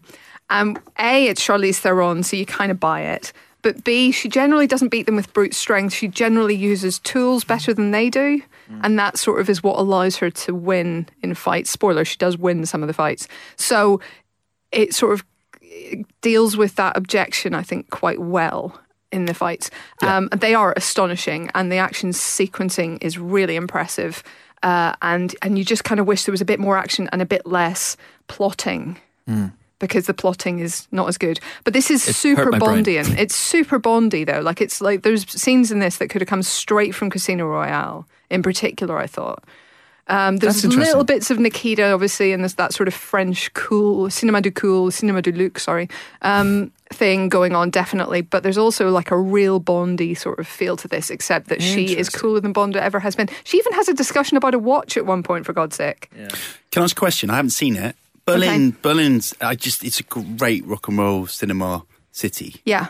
Does it look good? It does look very good, although apparently Is German it a critics character in the movie? apparently German critics were uh, annoyed that this was a largely shot in Budapest, I believe, and uh, b they don't feel it accurate, accurately res, uh, represents Berlin in '89. Uh, so apparently they were not not happy with it. But as someone who's just seen Wings of Desire and thought that looked amazing, it's got that sort of a feel to it. So yeah, I was I was very on board with how it looked and not massively so on board with its plot. Yeah, I, I'm I'm kind of the same. I wonder if I'm going to have the same reaction to this movie that I had with John Wick, where I saw John Wick the first time, Sure. and I it left me a little cold. and I appreciate. I wonder if John Wick is basically my ghost story, but of action Maybe movies, I'll or if Ghost Ghost Story. is John Wick of, Yeah. of existential crisis movies. Who knows? And I watched it for the first time, and I, I could see it was cool, and I could see all the action sequences were well done, and yeah, there was a cute dog and all that sort of stuff. It was fine. It kind of washed over me, and I came out going, eh, "It's all right." Then I watched it a second time, um, and that was when it got me. And I wonder if Atomic Blonde, which is a film I enjoyed a lot, and I thought was very, very good, and the action sequences, including one particular extended fight sequence uh, with Charlize versus uh, a Oh, yeah. Unstoppable killing machine dude type thing, is just amazing. Amazing. I mean, like raid level amazing. Um, those action sequences are great, and I really enjoyed it, but it left me cold, and the plot baffled me and hurt my brain. You say it's very Bondian. I didn't really get that at all. I think this is a cooler film than any Bond film has ever been. Oh, that's but true. It, it's deliberately cool, and I think maybe sometimes a little bit too self-consciously cool, and a little overreaching in terms of its coolness at times. Sometimes its music is very on the nose. It Like, super like, on the like nose. Zemeckis on Yeah, the nose. it is. But I really liked Charlize. I thought she was fantastic. Um, I, I thought uh, James McAvoy was very, very good as as you know. Colonel Straight and Narrow, whatever his face, whatever his name is, and uh, great action sequences, good soundtrack. By the way, we're not giving anything away here. No, we're That not. is- that is 100% in the trailer. yeah, it's not even in the trailer. It's the first time you see this guy. Is basically like he's doing something really shifty. Yeah. Uh, but the question is: Is he actively and- working against her or Is with he her? shifty in a good way or Yeah. shifty in a bad way? And is she shifty at all, or is anyone shifty? Can anyone be trusted? And you know who can be trusted? Eddie Marsan, who has an excellent moustache in this film for, for a while at least. And uh, He could be trusted. Action sequences are good, but I just wonder if the second time I see it, whether it's going to really, you know, really get me to the point where I love John Wick now. and I think Yeah. John Wick Two is one of the best films of the year. It, it could be, and I'll be honest, I gave this three stars, but it, that is Okay. a very high three, and I did flirt for a long time with a four. Yeah. Uh, and I went back and forth between the two, and I decided if I gave it four, I'd have to spend a while explaining why you might not agree with me. Yeah. Whereas if I gave it three, there's no way you can argue with that. But I think if you like John Wick, you'll like this movie. Oh, right? yeah, yeah, I think so. Um, cool. Cool. I think this week this this is a week of uh, three stars that could easily go up depending on your your mood and the, the Absolutely. time of watching. Yeah. Annabelle Creation is a you know it is a studio horror film that has all the the drawbacks of a studio horror film, but if it gets you in the right mood, you will jump and scream and shriek in all the right places, and you will come out thinking that was a great time. Uh, a ghost story may get you in the feels, it may get you in the thinks, but sooner or later, it's going to get you. And Atomic Blonde, I think, is is a superior action movie, and I cannot wait to see what David Leitch does with Deadpool 2. So, fingers crossed. So, you know, if you're feeling in a good mood, give everything an extra star this week. Go on. That's courtesy of Uncle Chris. And that's it for this week's Empire podcast brought to you by Sky Atlantic. Be sure, of course, to watch out for their epic new TV drama, Tin Star, with Tim Roth and Christina Hendricks. And as I mentioned before, all 10 episodes will be available to binge watch at your pleasure from the 7th of September, uh, only, of course, on Sky Atlantic and also weekly every Monday on Sky Atlantic as well. Uh, it is not to be missed. Uh, and join us next week for more film related fun where we'll be joined by the one and only Stanley Tucci. Oh, yes. The Tooch himself will be here to talk about his new film, Final Portrait. Uh, Phil, I'm going to be Tooching myself in excitement. Uh, what about Oh. you? You going to Tooch yourself? There- There's no. There's no right answer to that question. No, I'm going to interview him. You're not going to? Okay. Well, that's what I meant. It's a different thing, Chris. Okay. Um, until a momentous occasion, it is goodbye from Phil. Goodbye. It's goodbye from Helen. Phil's still frowning at that joke. Goodbye. and it's goodbye from me. I'm off to watch Arseholes at Night. Um, I've just Googled it. It looks very interesting. Thanks for listening. See you next week. Bye. No.